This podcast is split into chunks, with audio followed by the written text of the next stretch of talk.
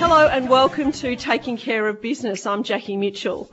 With increasing responsibility, accountability, and expanded duties, modern leaders are expected to do more with less and yet still be nimble enough to balance shifting priorities. With so much at stake, how can you hack your leadership to ensure you still make a real impact? Today's show will provide a practical guide to achieving more in less time and giving you some tips on some strategic insights. Okay, a really good place to start is some research. Demographics and social research really is at the core at, for business to keep on top of trends, understand people, which is their customers and suppliers and stakeholders, and develop strategic leaders. Australia's population has just hit 25 million. Australia grows by one person every 83 seconds. Our next guest is going to give us some strategic insights into what this all means. From McCrindle Research, Jeff Brailey, welcome to the show. Thanks for having me, Jackie. Great to be here. Great. Now let's get going with this. Now this record population growth, it was really interesting, the 25 million, but the thing that I found interesting was that it exceeded all forecasts. Like, who's doing these forecasts and why are they getting it so wrong? Yeah, the uh, the forecast, I think, as futurists, we appreciate the uh, the data that is used to make those forecasts is collected through the census, and that's collected by the Australian Bureau of Statistics. And yeah, back in 1998, uh, their predictions using the current migration uh, and current birth rates was that Australia, by the year 2051, according to their low prediction, predictions, would reach 23.5 million, which we've long ago exceeded yeah. just a few years ago. Now, we've also reached the mid growth forecast of 24.9 million, so we've reached that uh, yeah, and now having reached the 25 million mark, we're on our way to reaching their high growth forecast, which is 26.4 million, and we'll reach that uh, by mid 2021. So in less than three years, we're uh, on track to reach that high growth forecast, and I think that's probably the thing that has. Uh, the ABS have done their projections, and this is going back two decades. Mm. The data has changed in terms of population growth, uh, migration policy changes, longevity increases and a solid birth rate have defied the trends that were evident 20 years ago when those projections were made. So we um, yeah, don't write them off on their projections. We really rely on them, as do a lot of government and planning business organisations rely on those projections. So we have reached that goal quite quickly, and that's probably uh, evidenced in terms of the challenge in some of the uh, infrastructure, traffic, housing affordability, a few of those impacts. So it really does impact uh, when those projections are met quickly and it's fascinating the uh, the levers that are at play in how that's happened. Yeah, it's interesting when I was looking at the uh, forecast and what they based it on, and the area that I found most fascinating, they predicted that less people would be having less less children, so the birth rate would always go down. Um, more uh, couples and individuals were choosing not to have children, but what's happened is quite the opposite. There's been this sort of spurt again. It's almost like the baby boomers um, from the sort of 50s and 60s have re-emerged.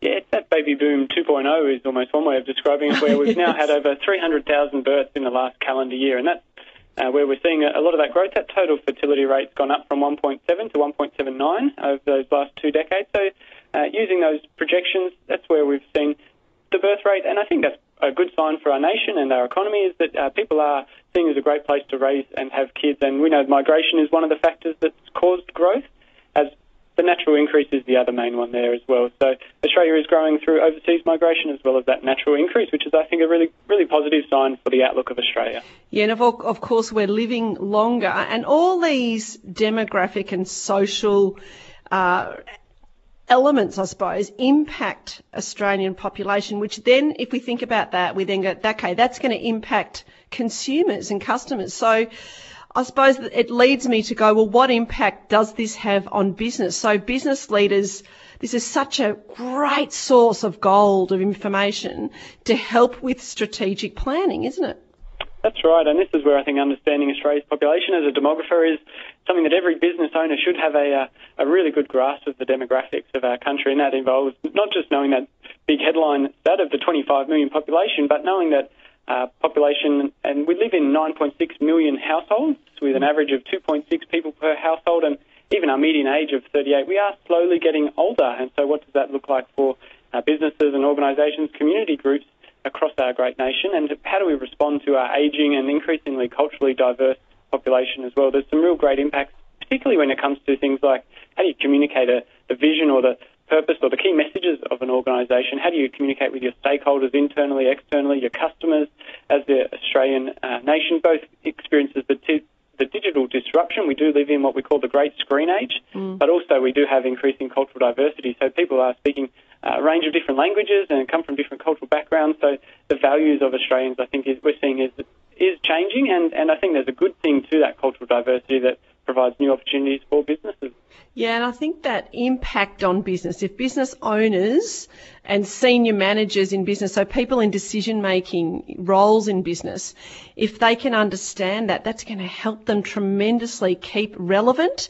It's going to help them sustain their business. And the thing with McCrindle, which I love, I'm a huge McCrindle fan, where it's taking care of business here, you're our social research gurus, is that you do these fabulous infographics. So any business owner listening or senior manager listening now thinking all this data, it's doing my head in, go Google McCrindle Research and have a look. You do some wonderful infographics. So you actually start putting it into pictures, which is also one of those trends, I suppose, Jeff, mm. that, that our brain interprets visual information so much more efficiently than reading numbers or text.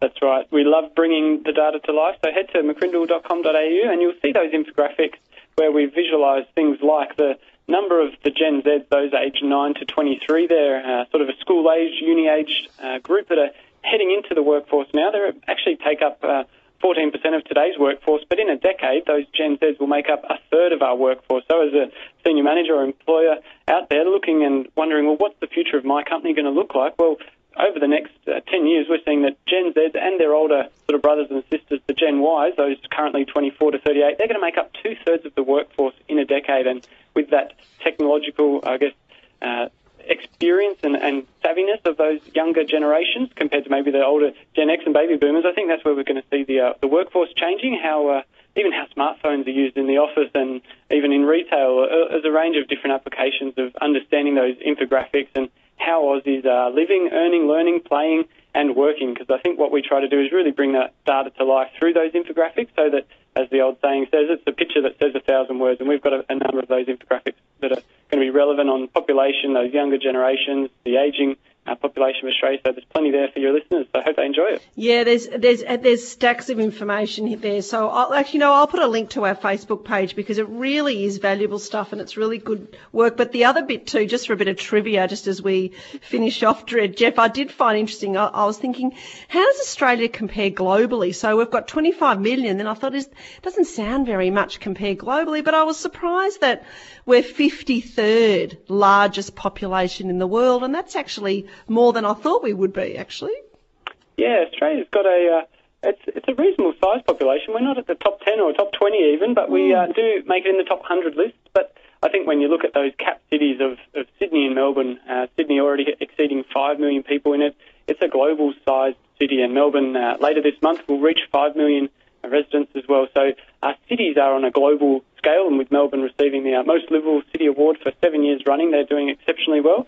Uh, Sydney, I think, probably experiencing a bit of the pain in some of the delayed infrastructure, but also what is, I personally think, the most beautiful city in the world in terms of the uh, glorious harbour, the great river city of Parramatta, and then uh, heading west further where we're anticipating the Aerotropolis. And I think as Australia continues to grow, Australia's growth as we head towards the year 2030 will reach that 30 million milestone. So we'll be climbing those international uh, ladder of population milestones and, and comparing and I think rising over the years. And then by the middle of this century, by 2048, we'll reach the 40 million milestone. So, and that's, uh, I guess, uh, assuming all those growth factors we talked about earlier of natural increase and overseas migration, based on the current trends, we're looking at that growth, and Australia's growth is very steady, very, very strong, and uh, we're going to need to plan for that growth. And I think it's a great opportunity for business leaders with that uh, future growth, the sentiment of Australia's growth, I think, has great impacts for B2C and B2B businesses as we are leaders in that uh, population growth. Australia is growing very fast. Yeah, well, Jeff, I can't let you get away with saying Sydney's the best city in the world. I'm broadcasting here from Melbourne, and I think Melbourne is. But you know what? Let's stay parochial. They're both great cities, uh, but and you can see the attraction. But there's also, I think, regional Australia is growing as well, isn't it? That people are seeing the benefit of uh, moving to regional areas. Yeah, that's right. There are some great uh, regional towns that are experiencing population growth. The capital cities, particularly the, the Sydney and Melbourne's, are experiencing uh, interstate migration. Uh, sorry, Melbourne is experiencing interstate migration. However, Sydney's experienced a bit of a decline in terms of interstate migration because there are some great coastal and uh, regional towns that are very uh, affordable and have great uh, services infrastructure there to provide for both schools, education, that lifestyle factor, the beach, the, the mountains, the bush. So I think Australians are really exploring some of those uh, different places to live, but those two capital cities do house two out of every five Australians, Melbourne and Sydney, uh, take up 40% of our population just between the two of those cities. So people still do love that urban cafe sort of lifestyle where they've got the restaurants and the cultural events and the, uh, uh, I, I guess that sense of the, the big city life, which I think uh, Australia is learning to love and appreciate. There are some challenges, no doubt, but I'll let you. Uh, we'll have another discussion on the best city in Australia. How to keep that conversation going, Jackie. I'm from Sydney, but I've been to Melbourne a lot. I love the uh, atmosphere, the, the culture, the lifestyle it's a beautiful and uh, very prosperous and growing uh, city there. Yeah, well, I'm, I'm at the other end, but I, you know what? I'm glad that we're nearby. You know, I'm glad that it's not Perth, it's, which is a long way away. So Mel- Melbourne, Sydney, I see them as an extension of each other, and I think that I think them actually. This is my view. I think them being so close has actually helped both the growth of both cities. Yeah, They've I sort of leveraged off each other. I think it's one of the uh, uh, top five world's busiest flight paths between Sydney to yes. uh, Melbourne. So it's an incredibly popular uh, sort of transit passage, uh, and I think both cities do. Uh, I think there is a little bit of rivalry as we banter. It's, it's healthy, I think, to have yes. that debate of which is the uh, best city. But I think the, the two do make Australia a really standout country when you look at those two leading cities. I know neither in the capital of the nation with Canberra, but I think as that those three on that east coast, sort of southeast coast, really do put a great uh, powerhouse, not just economy, not just uh, community, but a great location for business as well across that east coast of uh, Australia. Yeah, well, that's why they picked Canberra. It was in the middle. Actually, Melbourne used to be the capital. That's where our that's right, parliament right. was, and uh, and they picked in the middle. But you know, as, as I always say, every Pepsi needs its Coke. So I think we uh, we we need each other desperately. I, so I like that. That's it's wonderful. Jeff Brailey from McCrindle Research. Thank you so much for giving us an insight into this really interesting demographic and social research on Australia's population. As I said, we'll put a link to our Facebook page uh, for businesses to look at these wonderful infographics. They are really powerful. Jeff, thank you so much for your time today. My pleasure, Jackie. All the best. Thank you. You're listening to Taking Care of Business right here on RWPFM. We'll be right back after this. Welcome back to Taking Care of Businesses. We are talking today about leadership, and there are many myths in business, and one in particular I want to highlight today for all leaders that are listening is about hiring mature age workers. Our next guest is a leadership and people management specialist and explains why they're an asset you're missing out on. Karen Gately, welcome. Thank you. Good to have you here. Now, in any workplace, attracting and retaining the right employees is important, but mature age workers are often overlooked for positions due to common misconceptions. Why is that? Yeah, look, I think there are lots of uh, biases in the workplace, and some of those are conscious, some of them are unconscious. Um, you know, that lead to, to different groups being discriminated against, which, you know, ultimately means they're um, not con- given fair consideration for, for opportunity or, you know, allowed to um, contribute more or, or, get ahead in the organisation. And so obviously with um, more mature, mature age workers, some of the, the common ones, for example, are around the belief that people want to slow down as they um, transition to retirement. So people start to make assumptions about, you know, when we're at a certain stage of our working careers, about how much energy we now want to continue to invest or, or otherwise. Um, so there's many of those beliefs. Um, but as I say, you know, some of the, the challenge is actually getting people to bring into the conscious some of those unconscious biases that they hold. Yeah, so, you know, things like, let's go through a few about, like, you know, you can't teach an old dog new tricks. I, I don't think that's true. What's your view on that? I don't think it's true at all. Yeah, you I, know, I think it's um, ridiculous, but people do have that misconception, don't they? Yeah, and, and honestly, I, I'm curious to, to understand where that's come from Mm. in, in history in terms of just the, the expression. But certainly, in my experience in the workplace, it really comes down to desire. You know, as long as somebody has obviously the baseline competence, and it's irrespective of what you know age they are. Um, you know, as long as they have the, the aptitude and the desire to go down a certain path. And there's no reason that they, they can't. So I meet many people at later stages in their career who, who want to continue to contribute, who are really passionate about what they can achieve and, and what they can be part of in terms of a broader team success, um, and have no desire to, to step back. And therefore, that desire means that they're willing to give it a go. They're willing to learn those skills and um, capabilities that are needed. Yeah, well, we, we keep hearing the benefit of diversity in any team, and uh, for for team leaders or employer employers or CEOs to be recruiting people around them that's different from them, and I think that the in a diversity mix, mature age workers, I think, been they've they've missed out on that. What's your view on that? Well, I think that's entirely right, and that comes down to an organisation valuing experience and, and wisdom and recognising that, you know, people who perhaps bring greater life experience um, can actually add value, you know, even if it's, for example, um, mentoring and, and, helping less experienced team members to learn and grow in certain areas or, um, you know, whatever the case may be, I think there is less, but more focus needed and less focus, as you point out, that's been brought in the past to, you know, how can we really tap into, um, you know, what is an, an aging population? Mm. You know, there's, there's more and more older workers um, in the workforce and certainly outside of the workforce wanting to get in. So, you know, how can we value that and leverage that talent pool that, that we're you know, we need now, but we're going to need more and more into the future. Yeah, there's that great movie, The Intern, which I'm sure you've seen with Robert De Niro, yeah. uh, where he comes back in as a uh, as an employee of, and his manager's, you know, old enough to be his daughter. Um, yeah. But just the wisdom. It's a great movie, and it actually demonstrates brilliantly what you've uh, what you've talking about. Now, the other thing I've come across, uh, one of the other barriers, I suppose, or limiting beliefs for business owners or employers when they're looking at recruitment, is they overlook, you know, anyone over 50. They think, oh, they're really not up to date with social media and technology. That that could be a potential barrier. Have you found that? Yeah, I think that's right. And, and what makes me laugh at times is that often people making those assumptions are themselves in that age category.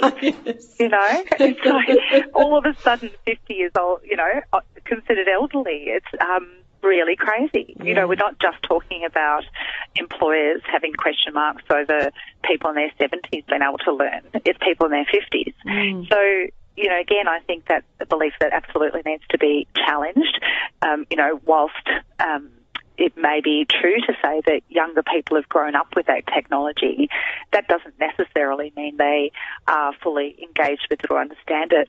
pardon me, in terms of its application to you know, the, the, business world and, you know, how that technology can be leveraged effectively, for example. So, you know, there are, there are lots of, um, myths, as we're saying, around both the capacity to learn technology um, and, and then you know, the ability to apply that in our, in our jobs that need to be challenged. Yeah, we are as human beings can be very short-sighted with things as uh, as simple as age. You know, people say, "Oh, it's just a number," but uh, when people find out an age, they sort of jump quickly to conclusions of what that means.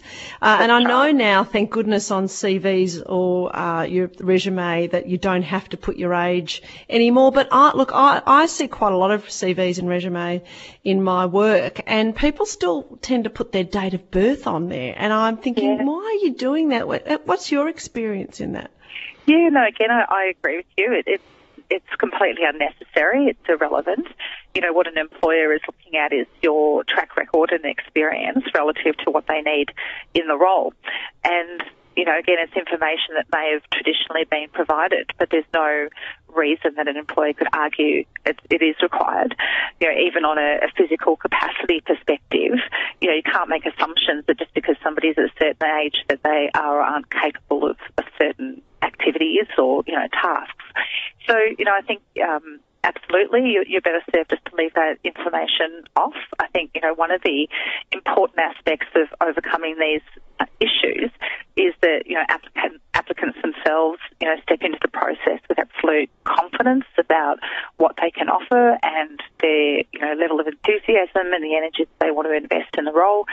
Um, and, you know, just be silent on information like you know, your age. Yeah, and I think if you are a mature age worker looking at getting a job uh, or maybe starting your own business because you can't get a job and you're thinking, well, I still want to work. So, uh, and that seems to be the growth, a growth pattern for entrepreneurs over 50s. But those that are that are older looking at uh, and getting a job, LinkedIn, for instance, really important. But uh, I was advising a, a, a colleague of mine recently who's looking at doing that, and she's in her mid 50s and uh, and she's looking at getting back into the workplace. And the first thing I said to her, on your LinkedIn profile, don't go any further back than 1990. That's that's sort of enough. I think if you go yeah. back any further, you know, as long as it's relevant, but people yeah. can think, oh, you know, like I wasn't even born then, so what are they going to know about uh, about anything? But I think you know things like LinkedIn. If people, if you're looking for work, people are looking at you, and they're yeah. they're going to use that.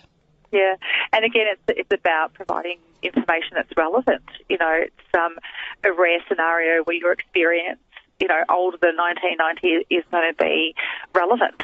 Um, mm. to to what you're doing today. So there might be exceptions to that, clearly, depending on the profession that you're in and the, the track record that you want to be able to demonstrate.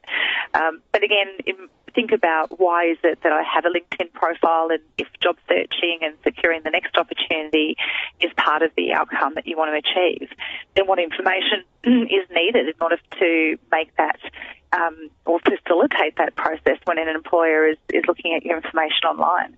Again, if you're self-employed, um, it may have different um, criteria that you're contemplating in terms of how far back and what levels of experience or, or personal history you need to and want to share through that, that big mechanism. Yeah, one of uh, one of your ideas um, uh, that that you've had, and I think I don't know where I found it on your website or on your LinkedIn profile, but somewhere, and I and I think that the cornerstone for this whole topic is around the concept of mentoring and coaching because that's where they've got, you know, mature age uh, workers have got the experience, have quite often got the maturity. Um, they've they've seen more ups and downs, of course, because they've lived more years on the planet than the person that they're, you know, they're coaching or mentoring. But was that? But it was about thinking ahead. So it wasn't just going, you know what, tomorrow I think I might get a job. It's actually, you know, maybe in your 40s going, okay, well, what am I going to be doing in the 50s or the 60s or the 70s? So how can I start? planning for that now. So just tell us a little bit about what your thinking is around that, Karen. Well, that's right. You know, I think it's like anything else in life where we, we want to make a particular outcome happen. We need to do it on purpose, and the more thought we give to that, the more plans we have, the more deliberate we can be. So, obviously, as we transition in our career to various stages, you know, having a really clear view of what do I want to be doing at, at various stages can help to, to realise that. So again, you know, depending on where you're at, projecting forward around, you know, what capabilities will I have to bring to that stage of my career? Um, what interests will I have? You know, how do I actually want to be spending my, my time? What level of income do I need to be earning? Relative to wanting to be earning. You know, having a clear view of those things means we can start to, to take the steps. And, you know, it's like anything with our careers, it's a whole Lego, you know, building that we need to bring mm. together. Um, so, you know, what are those those building blocks that we need to collect along the way to, to have the, the reality, including retirement, that, that we want? Yeah, being more proactive than reactive, because I see a lot of reactive and it doesn't work so well with something like this. But I think the other area that's that's key is a lot of businesses now are getting more and more risk adverse. So that then works towards the mature mature age worker because they they come with less risk. They're most likely going to stay longer. They're not going to leave for family reasons because that's all been sorted out.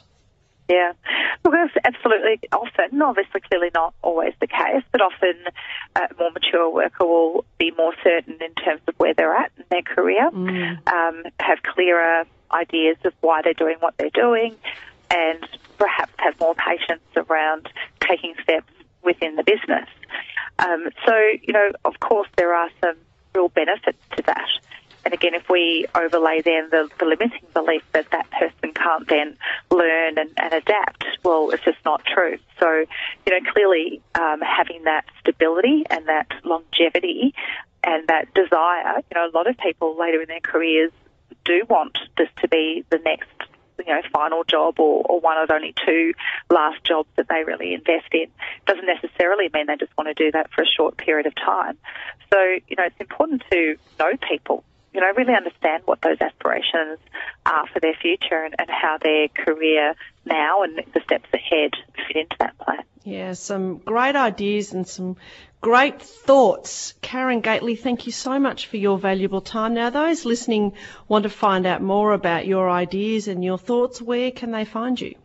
Well, absolutely. You can visit uh, our website at ryangately.com.au and there's um, plenty of article links and lots of interviews like this one sharing insights to careers and all things leadership. Wonderful. Once again, Karen, thank you for your time.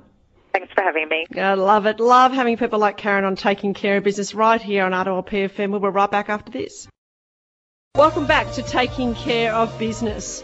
One of the biggest challenges facing business leaders today is keeping up with a world that reshapes itself faster than the best strategic plans can keep up with.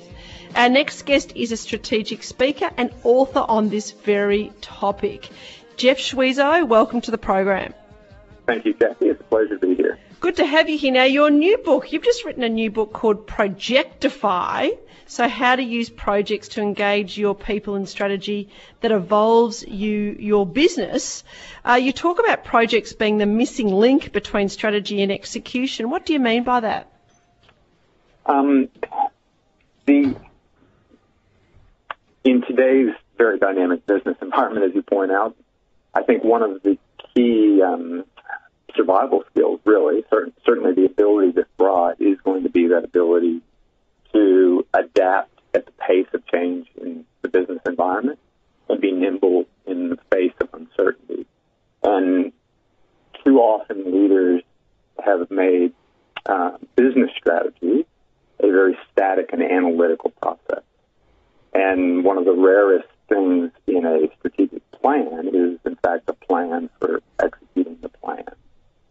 So some sort of strategy for implementing the strategy, if, you will. And, and the, the link, if you will, that I um, believe in that dynamic environment is when you actually create projects that translate your strategic intent into the operational reality of the people that are on the front lines of delivering customer services, doing doing the business of the business, and um, driving value that the business is, is looking to deliver to its clients and shareholders. Yeah, well, interesting you said the front line because, uh, you know, as you mentioned, business strategy uh, sort of founded, it was about, it's the, the military roots is where business strategy came from. And, and books like The Art of War is such a great book about business strategy. Is that still relevant today or has it changed? Look, I, I, what's actually changed is that we've moved away from those military roots. So it it was born of that thinking that there's a there's high level thinking that we need to bring to the business environment, um, using armies to win wars, to use the, the military analogy, as opposed to moving troops around the battlefield, which would be the, the rough equivalent of the operational reality of the business.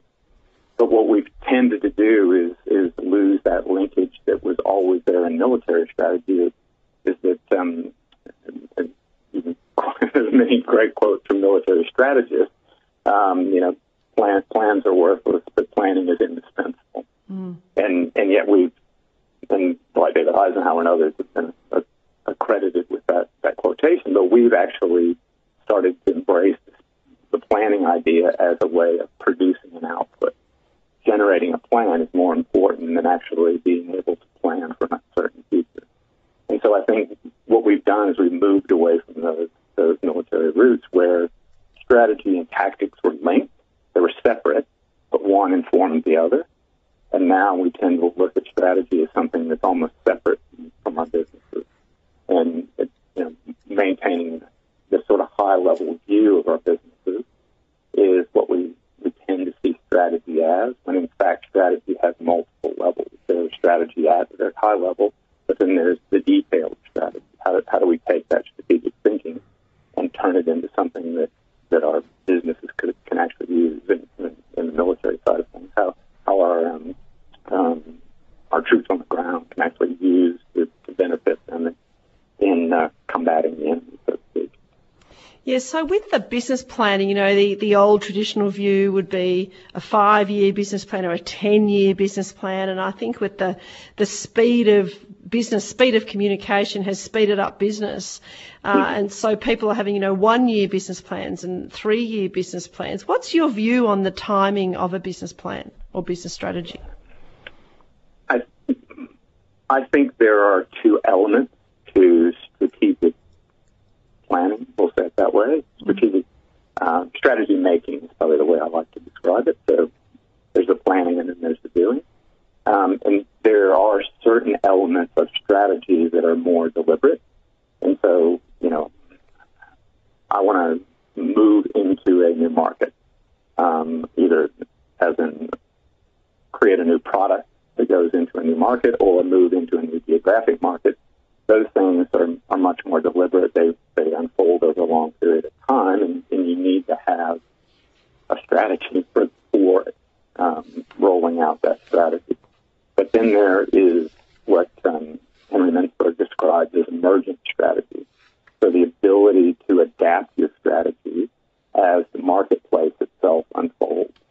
And so the type of projects that I advocate in projectifying the strategy are short duration, hard hitting activities. They're three to six months that are a step toward your strategic goals. And then gaining clarity after taking that step so you can start to see what are the what are the impacts of a strategic move on my ability to go where I want to go in terms of my strategic direction. So I think there's two elements to it. I think there's deliberate strategy that is more longer term, but probably still should be done in short sprints. But then there's emergent strategy that, that is more dynamic and in tune with that dynamicism that exists in the business environment these days. Yeah, I love the term strategy making. Uh, I think that that sort of encompasses everything really beautifully, packages it really nicely and makes sense. Uh, where do you think this, you know, you, you, sorry, you talked in your book about we're busy being busy. And uh, I, I really like that. Could you just explain a little bit what you meant by that? Well, I have a love-hate relationship with productivity. We, we, there is so much emphasis these days on actually being immediately productive, having a, everything that we do generate some sort of a specific outcome or result. And oftentimes the direction, if I should say it that way, of those outcomes and results are unintentional. So as long as I'm doing something that I can say generates a, a result, then I've been productive. And so we, we want to create this um, perception of busyness to feel that we're adding value. And, and in fact, oftentimes particularly when you start talking about strategy, the re- immediate return on that investment of time and energy isn't there. So we do something today that's setting us up for a future, and we may not see the, the um, results of those efforts in terms of business value for weeks, months, even years into the into the future. So we we get caught up in this world of when in doubt, do something that makes me look like I'm being busy because if I'm producing things, I'm being productive. And in fact, productivity really is just a way of assessing are, is the work that we're doing actually generating a commensurate value for the business, assessing the level of that value, if, if you will. And so it's a particularly useful thing, way to um, assess whether your strategic endeavors are um, have efficacy but you can't do it day by day or minute by minute, as the case may be. Yeah. So we get caught up in this world. How how busy can I possibly be? So I create the perception of constantly generating value for the business. To continue on that military theme, it's almost a badge of honour if you're busy. Well, I'm really busy, busy, busy, ah. oh. busy. oh, absolutely, and, and you know, and, and the more I can suffer, the you know, the more that busyness means something. Yeah, it's it's fascinating. How do you future proof your business? So those that are listening that are business owners or entrepreneurs or senior managers, and are listening to this, looking at projects and strategy and strategy making, uh, how can they future proof their business? One of the things that we, one of the ways we teach strategy often is that we see strategy as a high level view of our operational environment, of our present. So I'm, I'm being strategic when I'm looking at the business from a high level. Strategy by its nature is a future focused activity. And it literally, since the Greeks invented the concept, it was always about we're, we're using strategy to set us up for the future.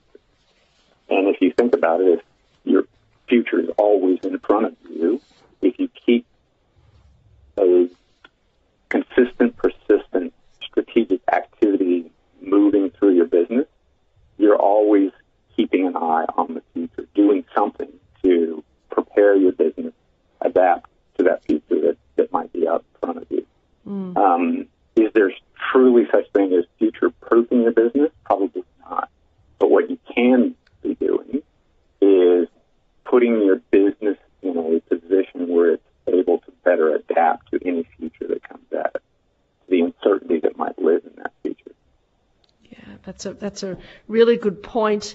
Uh, Projectify is the book. Is this uh, what number book is this for you, Jeff? Uh, this is this is my first book. Oh, it's your first book. Okay, I, I, wasn't sure. It looked like your first, and then I read you, and I thought it looks like that you're a seasoned author. So congratulations on the book. How was the process writing your first book? It's pretty much like everybody describes it. It, it was. Um, it actually it gets long at the end after you've read it for the seventh time and, and or re- rewritten it. Yes. But, but what I what I actually found quite um, enlightening about the process of writing the book, at least the first manuscript, mm. is is how much it really challenges and, and uh, drives your thinking. So it forces you to go deeper in in a lot of cases than you probably thought about things previously, and it, forces you to see how other people think about the same ideas. Otherwise, you're just putting something out of the world that's an opinion as, opposed to uh, something that that has some grounding, that has some some solid um, either research or um, um, factual basis on which that your ideas are, are being presented. So it, it really it challenges your thinking. So that part of it was was was fun, I'll say. Um, you know, rewriting for the sixth, seventh, eighth time, maybe not so much fun. yeah, well, congratulations. Now, uh, you've also got a uh, testimonial here, a recommendation by uh, Seth Godin, who we all know, and uh, mm-hmm. he's he's really generous with his time and effort with books. Is he a, a, friend of yours or business colleague? How did Seth? How did you get Seth to write that for you? Mostly, I asked, but I, I mean, we occasionally we've exchanged emails here and here and there, and and I've done a bit of work in some of his, his programs previously. Um, and you know, he when I when I did ask, he, he warned me says he's pretty busy. Yes. so uh, I don't I don't know if I'll really get a chance to look at the book. Um, and and then a couple short weeks later, he, he came back with a uh, with a blurb. So yeah, I was I was it was very generous, and I was I was very grateful. He's very and I, and I do respect his opinion quite a lot. Oh, he's yeah, I, enormous respect, and uh, just for those listening, uh, you'll have to buy Jeff's book to find out what Seth said. I was going to read it out, and I went, no, I'm going to tease everyone. They can look at the book, they can get it and read it themselves. But we had uh, we interviewed someone the other day um, that had written a book called Cultivating Curiosity, and, and Seth had written a, a, a testimonial in her book. And I asked her the same question, and she didn't know him. She just thought she'll just send him an email, and, and he responded and ended up um, editing her uh, her introduction for her and ma- made some suggestions, which she was just blown away by. So uh, he's a great contributor to, to business thinking and mm-hmm. thought leadership. So uh, that's that's great. Well, Jeff Schwisow, congratulations on your first book, Projectify. I'm sure you can find it anywhere books are sold, and uh, we wish you continued success. And thank you very much for your valuable time to be on the show today. Thanks, Jackie. I really do appreciate it. Thanks it's for having me. pleasure. Good to have you, Jeff Schwisow, on his book Projectify. You're listening to Taking Care of Business. We'll be right back after this. Welcome back to Taking Care of Business. That's the end of the show. Can't believe it goes so fast. We hope you've enjoyed eavesdropping on our conversation today, picked up some tips, learned something new, or at the very least feel inspired. If you just joined us, you missed a lot, but you can grab this show on the podcast on the RPFM website, rpfm.com.au, or follow us on social media. Thank you to all of our worldly guests today, and we look forward to your company next Friday, 11am. In the meantime, keep taking care of your business.